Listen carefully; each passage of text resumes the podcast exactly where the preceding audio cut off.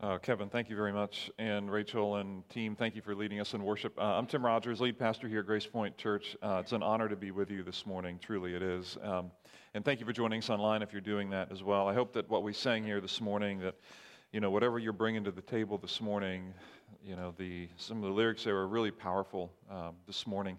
Thank you, Rachel and company, for leading us that way. But that if you're in a grave, that you can find that Christ has overcome that. Uh, if you're dealing with shame, that you can feel that He is overwhelming that uh, shame with His grace and His kindness and mercy. That's our hope uh, for you.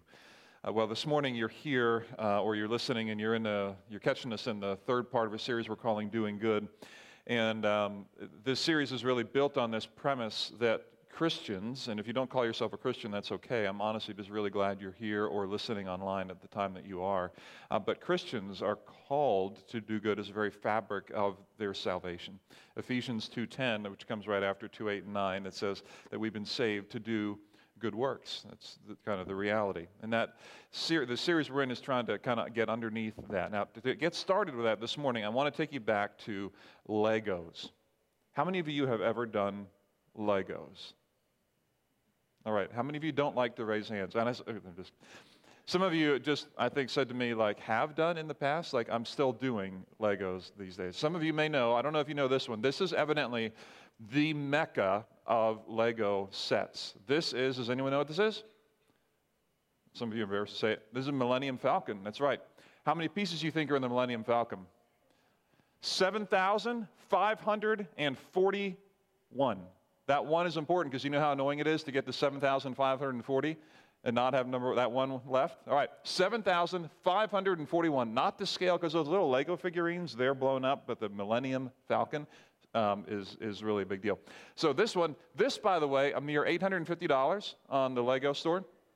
I'd recommend buying two of them for your favorite kid here this this Christmas. All right, now. Now, this is a big deal, but there's another one. There's another one that's really exciting. This one I just learned about. This is the Lion King's Castle. Isn't that special? This one is a mere, let me get this right, 4,514 pieces. It'll only set you back a cool 399, not quite 400, 399. Now, what's interesting about this picture is that there's not a kid in the picture behind it. Isn't that interesting? Here's some guy in his mid 30s loving Legos still, right? Now, that's interesting. Lego as a company actually went through near bankruptcy years ago and they re um, strategized, or I hate this word now, pivoted. Oh, how many bring that brings back bad memories for me? But they pivoted, they changed, and they said, you know what? Kids who played with Legos grow up to be adults who play with Legos. So if we create Lego sets that are more complex, we think adults will buy them, and there may be more money even there, which they did. They rebranded, refocused, and we come out with things like this, which gets results like this, where adults who used to play with Legos still play with Legos because it's relaxing, it's refreshing, it's like a 3D puzzle. We get to do it that way. Now, now, here's the deal. Here's my experience with Legos, all right? Here's what I do when I do Legos. this is about the extent of what I pull off, all right? Now, I don't know what you do, but this is about where it is for me. Like, I, I grew up in Barbados. Grew, as a kid, I grew up and there's Legos around, but this is about what I could pull off. You know what I mean? It's pretty solid. Now, depending on your age, this might be a good accomplishment, right? But this is, the, this is the way it works that when you don't have, and here's the problem with this if you have the Millennium Falcon set and the Lions King set, Lion King set, and you put them together in a big old box, but you take away the instructions, you know what I'm going to come up with? Right here. And I might give you a car, or an airplane, but this is about the, the extent of the strength that I can pull off with something like that. So here's the deal. Here's the principle behind this. Here's why I bring this up. Because we do the best we can with what we have, but sometimes we don't have the full picture of what could be.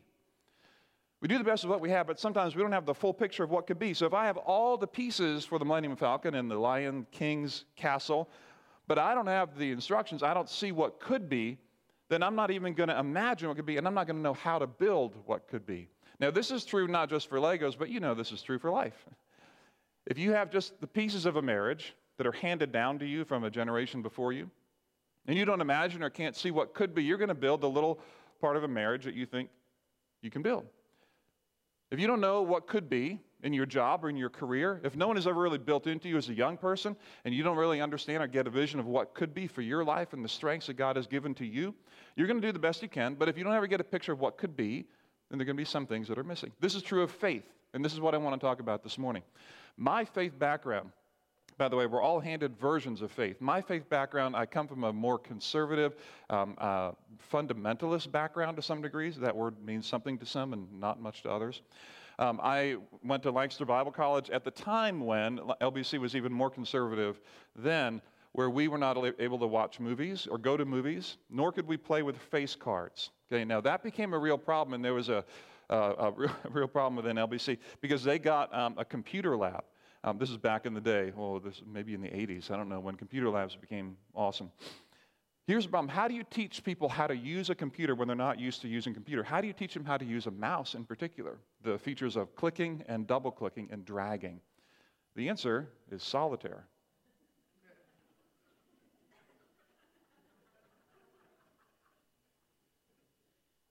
Thus the problem. And so LBC went through this like, uh, this problem like, ah, we have a computer lab, but now we have digital cards, and we're encouraging our students to, to play cards, but we're not allowed to play cards. And what we do, this is kind of just, it's funny, and I think they'd laugh at it now if we were telling a story. And we can laugh at it now, but this is part of the deal. And so I grew up with that. And so here's what that also means that I grew up with a version of faith in which all the pieces are in the box. But the pieces that really came out to me were this that the most important thing, the most important thing about my faith is that inside of you and inside of me, that I would have a response to Jesus. That the immaterial part of faith was the, the, the, most important thing to me. That at some point I would respond to Jesus and you would. Because if you don't know Jesus, my faith taught me, and still does, that if you don't know Jesus, we believe you're going to hell. We don't want you to go to hell. Therefore, the most important thing is for you to come to an internal or immaterial, almost philosophical, religious, spiritual belief in Christ. And if you do that, that will have been the greatest thing that we will have accomplished in your life. Now, we would then support and lift up people like uh, J. Vernon McGee, who's attributed, this quote is attributed to him. He said, Don't polish the brass on a sinking ship. Don't polish the brass on a sinking ship. And so, if the world is going to hell, don't waste your time dealing with poverty. Don't waste your time dealing with systems that are broken. Don't waste your time polishing the brass if the ship is sinking. If they're going to hell, make sure that they come to Jesus. And so, what this, my version that I'm coming out of, allowed me to do, or almost encouraged me to do, is diminish and reduce a certain portion of my faith to the detriment of another.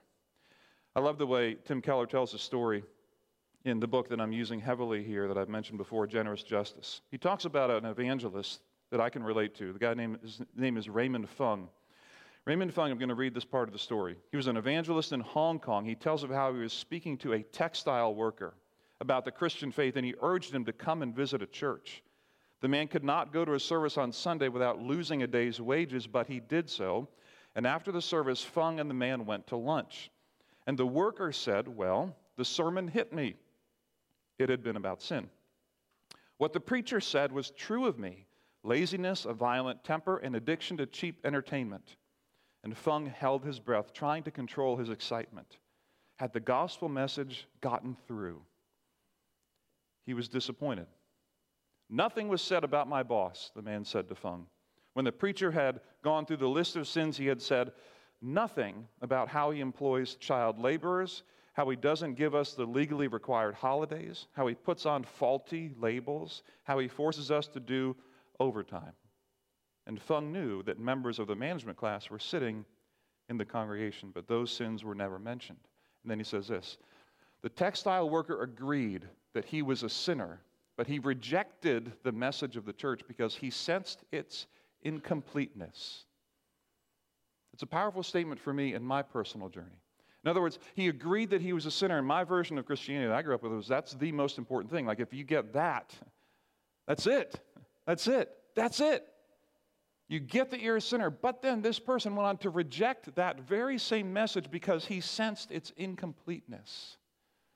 And Keller goes on to write and quote some folks. It says basically, if we are not presenting a fuller, a more complete picture of what Christianity could be, then all around the world, those who are poor, those who are oppressed, those who are most vulnerable, will reject the message because of its incompleteness.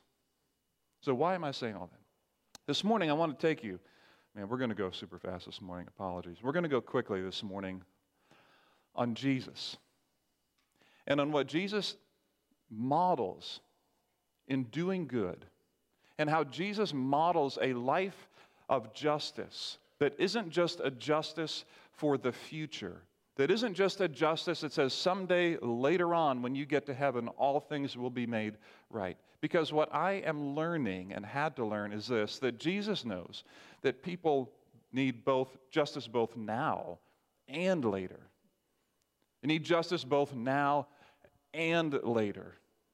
Now, I didn't grow up necessarily with that, but that is a learning for me. And so, what I want to do this morning, real quick, imagine a stone skipping across the pond. We're going to hit, I am going to go quickly. We're going to hit a couple of key things that Jesus did to model his engagement with the most vulnerable. I want to make then one point off of that, and then I want to ask the question what do the most religious people do in response to that? Then I want to ask, so what? All right, so let's get going here, real quick. Here's a kind of a foundational verse to start things off. In Matthew 11, 4 and 5, two verses, Jesus replied and he said this about himself. He said, Go back and report. This is when people are trying to figure out what was Jesus doing. What are we hearing and seeing? Some guys teaching and, and communities are going crazy. Go back and report to John what you hear and see. The blind receive sight, the lame walk, those who have leprosy are cleansed, the deaf hear, the dead are raised, and the good news is proclaimed to the poor. Do you notice in there that he doesn't actually say, go back and report to them, here's the internal, immaterial, spiritual, or philosophical belief that people must embrace? Not that there aren't some of those. But what does he say? I want you to go back and report what you hear and what you see. And then he talks about the blind receiving sight, the lame walking, those who have leprosy being cleansed, those deaf who are hearing, and the dead raised. The good news is proclaimed specifically to the poor. That's what I want you to report on. Now, can you actually imagine going back and saying to someone when you went away on vacation, they said, What happened? You come back and you're like, Well, let me tell you what happened. Where I was, the blind receive sight, the lame walk. There are people with leprosy, they're cleansed. The deaf are all of a sudden hearing, and the dead are raised. I mean, I think we'd all want to sign up and go on that vacation to find out where in the world is that happening. Because when you bring justice now, it gives you a preview of what justice later looks like. They're not separated. Let me keep skipping my stone. Oh, man. I'm going to stop apologizing. Can I do it one more time? It's going to be so quick, I'm not sure I'm going to get, the, get you everything I want this morning, but man, I'm going to give, give it my best shot. Okay? Um, Jesus went on this way. And we see that Jesus lived with and he ate with and he associated with the socially, socially ostracized. Matthew 9 13, we see this that he's living with, he's eating with, he's engaging with those who are tax collectors and sinners. Again, quickly, apologies. I said I was going to be done apologizing, did I? Jesus chose in Luke 7 to raise the son of a poor widow. Let me ask you if you're trying to get notoriety or trying to push forward a big agenda, why would you choose to go to a poor widow and raise their son if what you're looking for is to get publication, to get known, and to build a platform? Jesus went and raised the son of a as if this is somehow important to his message and his gospel message. Jesus went on, he showed respect to an immoral woman who was an outcast. In Luke chapter 7, a powerful story. This is the alabaster jar of perfume for those who know it. Jesus was invited into a Pharisee's gathering. This woman came who everyone knew in the room was basically a prostitute. And instead of rejecting her, he invited her and welcomed her. And then he made that statement Whoever has been forgiven little loves little. And Jesus showed respect to this immoral woman who was an outcast. Jesus spoke to women in public and with them in public, resisting the sexism of the day. This is John 4. This is the woman at the well. Devin Clemmer preached about this the other Sunday. This is, there's incredible pressure here, by the way. When you, have to, when you engage with people who are socially ostracized, especially you know, in whatever world you're in, there's a lot of pressure on that. Years ago, many of you know who I'm going to talk about here, a good friend of mine was arrested for serious um, criminal charges most of his friends were unable or unwilling to meet with him in public anymore following his arrest. In fact, they told me the very same thing. They said, We can't, basically, we can't afford to meet with him anymore during business hours. We can quietly or privately at night, but we can't because they were afraid of the reputation that they would get or the sense that they would send that they were affirming or okay with what happened. And you know this happens all the time. Once someone blows it too badly, they're set to the side. And when you are ostracized and vulnerable in a community and Jesus comes and meets with you, that's crazy. This is what he did. Over and over and over again, Jesus did this. Jesus doesn't go along with the racism of his day either. We see this in Luke 10 and in Luke 4. This is a story of the Good Samaritan, making this Samaritan, who is a half breed, the hero of the story. In Luke chapter 4, Jesus claimed that God loved the Gentiles, like the widow of Zarephath and Naaman the Syrian, as much as the Jews.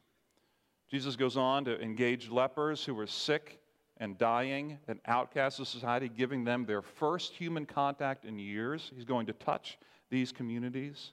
In Mark chapter 12, Jesus called on his disciples to give to the poor in strong and startling ways and praise the poor for their own generosity. Jesus ate with tax collectors who were rich but socially outcast and hated, just the way that that was. In terms of the birth announcement, the shepherds, who were considered an unreliable group, were the first to witness Jesus' birth. In terms of his resurrection, women whose testimony wasn't allowed in court were the first to witness the resurrected Christ. When you take all of these together, they're quick, I know. When you take all of these together, you're left with an impression. And John Newton, who was an 18th century songwriter, he made this quote. He said, he put it this way he said, Jesus showed a preference for the poor. Jesus showed a preference for the poor. It's not just that he went along with it, they need some help. He actually showed a preference or a priority. Where did he get that from? Luke chapter 14, Jesus is telling this story. He said, Jesus said to his host, When you give a luncheon or dinner, do not invite your friends, your brothers, sisters, your relatives, your rich neighbors. If you do, they may invite you back, and so you'll be re- repaid or rewarded. But when you give a banquet, invite the poor, the crippled, the lame, the blind. John Newton appeals to Luke 14 and all the other passages I mentioned and more that I can't put up here to say Jesus actually showed a preference for the poor, current physically material poor, or the most vulnerable in our communities. A version of Christianity maybe that hadn't been passed down to me to the degree that I think that maybe I wish it could have or would have. And that's okay. We all have different versions, but now I'm learning and seeing more of what could be. Which leads me to this question, and that is this What might it be a typical religious response? If Jesus actually does this, and he engages this way, how might people who are most religious often respond to this? And what I often see, and I've seen throughout the generations, is that people respond to this with money or programs. Let me give more, or have some people program more for it. Let's give more and program more. And then allow us to continue to worship the way that we're used to worshiping in the system in the way that we're used to worshiping. Listen to the voice of the prophet years ago, Isaiah. Isaiah chapter 1, speaking to the nation of Israel. He says this in Isaiah 1, verse 11 through 16. I'll show 17 on the screen in a minute. The multitude of your sacrifices, what are they to me, says the Lord? I have more than enough of burnt offerings, of rams and the fat of fattened animals. I have no pleasure in the blood of bulls and lambs and goats. In other words, your worship, your styles. Yeah. He says, When you come to appear before me, who has asked this of you? This trampling of my courts. Stop bringing meaningless offerings. Your incense is detestable to me. New moons, Sabbaths, and convocations that I cannot bear. Your worthless assemblies. Your new moon feasts and your appointed festivals I hate with all my being. They have become a burden to me. I am weary of bearing them. When you spread out your hands in prayer, I hide my eyes from you. Even when you offer many prayers, I am not listening. Your hands are full of blood. Wash and make yourselves clean. Take your evil deeds out of my sight. Stop doing wrong. That's strong. What does the, the prophet then say is right? Stop doing wrong. Here's the very next verse. Stop doing wrong. Learn to do right. Seek justice. Defend the oppressed. Take up the cause of the fatherless. Plead the case of the widow. In other words, don't give me your worship when these things are being allowed to go in our communities and in your community, in our workplace and mine when these things are allowed to go without being addressed, these are the, some of the strongest words that God has brought in the Old Testament. I hate them in terms of our worship, our practices. Isaiah goes on in chapter 58, puts it this way Why have we fasted, they say, and you have not seen it? Why have we humbled ourselves and you have not noticed? Yet on the day of your fasting, you do as you please and exploit all your workers. In other words, you, you come and fast, but then you go back and you exploit your workers. You're not paying them or treating them well. In other words, how you handle those who are most vulnerable or poor is impacting significantly your worship. It goes on in verses 6 and 7 Is this not the kind of fasting that I have chosen to loose the chains of injustice and untie the cords of the yoke, to set the oppressed free and break every yoke? Is it not to share your food with the hungry and to provide the poor wanderer with shelter? When you see the naked, to clothe them, and not to turn away from our own flesh and blood. Putting justice and doing right in the context of how we serve those around us who are most vulnerable. This is the voice of the prophet Isaiah, which echoes into the New Testament and echoes into Jesus. Here's how Jesus puts it when he's engaging the religious leaders then in Mark 12, 38 to 40. He says, Watch out for the teachers of the law. They devour widows' houses, and for a show, they make lengthy prayers. These men are, will be punished most severely. Jesus is what, here's what we know Jesus describes the Pharisees as full of greed and wickedness. They were very religious, but they neglect justice and the love of God. Luke 11, 38 to 42. When you put all of this together, Tim Keller summarizes it this way, and I can't say it any better. Jesus taught that a lack of concern for the poor is not a minor lapse, but reveals that something is seriously wrong with one's spiritual compass, the heart. This is not a minor lapse. A typical religious response to this is that, okay, I'm going to add on a little bit of something to address this. How much money can I throw at the problem? What programming do we need? What Jesus is getting after is the condition of every Christ follower's heart. To place our faith in the context of what Jesus did in his incarnational life to have a preference for relating to and caring for the poor. Now, here's what I here's what I admit is my experience. When Jesus teaches, he teaches um, what in ancient Israel they called a whole cloth teaching, meaning um, some of this and some of that. He would bring social justice with personal morality and bring them together. In the Sermon on the Mount, he'll talk about um, sexual immorality and the need for personal morality to be strong and high. But he'll also talk about the need to care for the poor and serve them. In our current world, both of these, and in the West, they have been separated. They've been impacted significantly by our political views as well, whether we like it or not. They can become separate rather than brought together. And I don't know about you, but my experiences that I have in the past several years, I have never seen someone leave their political party because of their faith. I've never seen someone leave their political party because of their faith, but I have seen many people leave their church because of their political party. That pains me to say that. But I think I have seen, right or wrong, you can be the judge that our political persuasions run deeper than our faith convictions at times, if we are free to be honest about that. And here's what I think that our faith can be more informed by our political persuasions than by Jesus' own life and testimony. Conservatives stress personal morality and traditional sexual ethics and hard work and feel that liberals who charge them with racism and social injustice are wrong. And liberals stress social justice and consider conservatives who emphasize moral virtues, moral virtues to be prudish and even harmful, right? So on the one side, conservatives say, hey, this is about personal morality and choice. On the other side, it's progressives or liberals who say this is about systems and the way that we care for people, and your own strength of morality is keeping you distant from people that you should be caring for. And both sides think they're right and the others are wrong. Both sides think they have righteousness on their side and the others are unrighteous and wrong and so lost. And I want to encourage you this way fight this with all your being. Do not let your version of Christianity be influenced to this degree by your political persuasion. Fight this with all your being.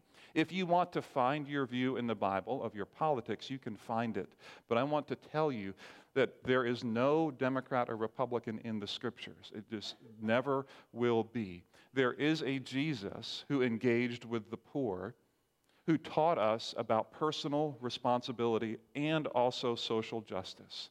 I have to admit to you, I feel a sense of um, anxiety uh, at times as I speak these days. There are certain words that have become politicized that I struggle to know how to say. Even when I use the word justice, I have had such a reaction to that over the past several years. I have never before been called a liberal until the past few years, by the way, which is very interesting to me.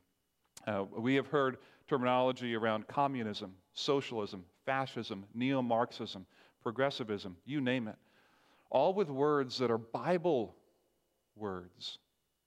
Bible words. Equity, ah. Justice, ah. Talking about race or racism, ah. I, I get it that we are sensitive to it, but I want to come back to say, what does the scriptures teach us about what this means to follow God through the middle of our political angst? I want to encourage you to fight this with all your being. What is it that Jesus modeled for us? Both a desire for personal responsibility, morality, ethics, absolutely and also a care systemically for the poor that was incredibly deep and rich, that brought justice now, I can put it this way, brought it now and later. He knows that people need it, both now and later. Later makes no sense if you don't bring it now. I don't believe you about later if you don't bring it now. It doesn't work that way. The two are not opposed, they are correlated, they are friends, they work together. It brings a whole cloth teaching. It isn't political. Okay. That being said, let me ask, ask a couple questions. Let me put it this way. If Jesus showed a preference for the poor, do I? If Jesus indeed showed a preference for the poor, do I? Do I do that? Or is my relationship with Jesus primarily about my personal relationship to Him, my personal faith in Him, my immaterial spirit being being saved and relating to Jesus, I'm going to heaven. I'm close to Jesus. I don't know what's going on around me. I don't see the people's needs around me, but I know I'm saved and I am growing spiritually. Or can it be richer than that? Can I maintain that? I don't want to encourage you to get rid of that. I'm not asking you to get rid of that. I'm just asking you to add to it. You know, a long time ago in Dallas, one of my friends, I walked into a Sunday school class with him and I asked him how he was doing because they just got, recently got married. And he said, You know what getting married is like? He said, You know what marriage is like? It's getting used to living with a million bucks. I'm like, That's a good way to put it. Absolutely. Because the more you're in it, the richer you feel. And it, but it takes a little while to adjust to the richness of it, doesn't it? And it's beautiful. It's rich. Same way with faith. Oh, it's rich. And so if I came like I did, I came to faith in Christ primarily personal, an immaterial spiritual response to Christ. But it's so much richer than that. Doesn't mean to get rid of that, just richer than that. Okay? All right, so here's another question How do I make room right now?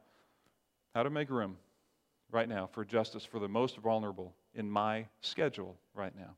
Who's sitting around? Let me just be very specific. Who's sitting around my table? Who am I having table fellowship with. That's the New Testament term. Who am I eating with, drinking coffee with? Who do I text and spend time with? I'm talking relationships uh, with, with people. Who am I spending my time with? Who are we having over? Um, this may require a schedule change. It may require a vision of people that you work with or work for to see who needs a ride home from work, who needs a little bit of help with babysitting, who might need a meal taken care of, whose kids are struggling in school and why. I'm not asking you to redo all of your life, but I am asking you to increase your vision of how your faith in Christ is expressed. Because faith in Christ, I believe that Jesus, if he modeled the preference for the poor, then it means that he's bringing justice now and later. We have opportunities here to join the factory ministry team, we call it. Um, you can write that on your connection card in a minute when Dave comes up to talk about that. Factory ministry team. We can hook you up with monthly opportunities for connections with folks in our local community right here. We have the Together Initiative Network. Many of you know about that. This is ironic. Last week I shared an article from the Penny Saver about what the Together Initiative is doing. This week, another article from the Penny Saver front page about what the Together Initiative is doing, meeting early learning goals. This is all about um, meeting third grade reading goals in our community, getting them up to 90%. When you read this, by the way, here's why I bring this up. Because when, when you read this stuff, if you read this stuff, this is a local penny saver, you may not get this. I don't want you to see just one more thing that the church is doing, although I hope you understand that. I want you to see this is the work of the kingdom of God.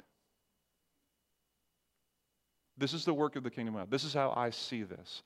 That our hope is that people, those who are most vulnerable, whose children are not able to read, that they can feel the touch of justice now so that justice later makes sense and works. Just like Fung's textile worker friend, that he can go to church and hear, yes, I have personal responsibility for my sin, but the systems in which we are living, those are being addressed too, and they are caring for it all. A whole cloth teaching. Friends, I don't want you to be content with a smaller version of what could be. I don't want you to be content with a smaller version of what could be. Can you imagine if you could find the instructions? If you could get a picture, if you could play with your Lego box and build something like the Lion King's castle or something like my little thing. And I don't want your faith in Christ to be something so small when it could be something so rich of engaging, caring, relating personally, personally to the poor. My hope is that your vision of what Jesus has done and what he might want to do with and through your schedule, through time with your own family, through your priorities, through the moments of your days, through who you work with, through who you're at school with, who you see sitting alone over there, that your vision of what it means to follow Christ into those spaces will be increased, deepened, that it will be like getting used to living with a million bucks. That's what I think it means to do good here. All right, next week I want to talk about why in the world we should do this. We'll go there next week. Father, thank you for the time this morning. I pray that you would help us as we listen to some of these things about what Jesus has done the ideas of justice and oppression and systemic things, and then personally care for the poor. I pray that you would help us to wrestle with what we're hearing, to agree or disagree, contend with it, resist it, argue with it, whatever we need to do. But I pray that you wouldn't let it go in us, that you'd help it to drive a deeper and richer expression of our faith so that our relationship with Jesus isn't just a one to one, but becomes a one to our community, a two, a three, a five, a hundred to more to our community. That we can be people who present a whole cloth to this space, who bring justice now and later, and don't sacrifice one for the other.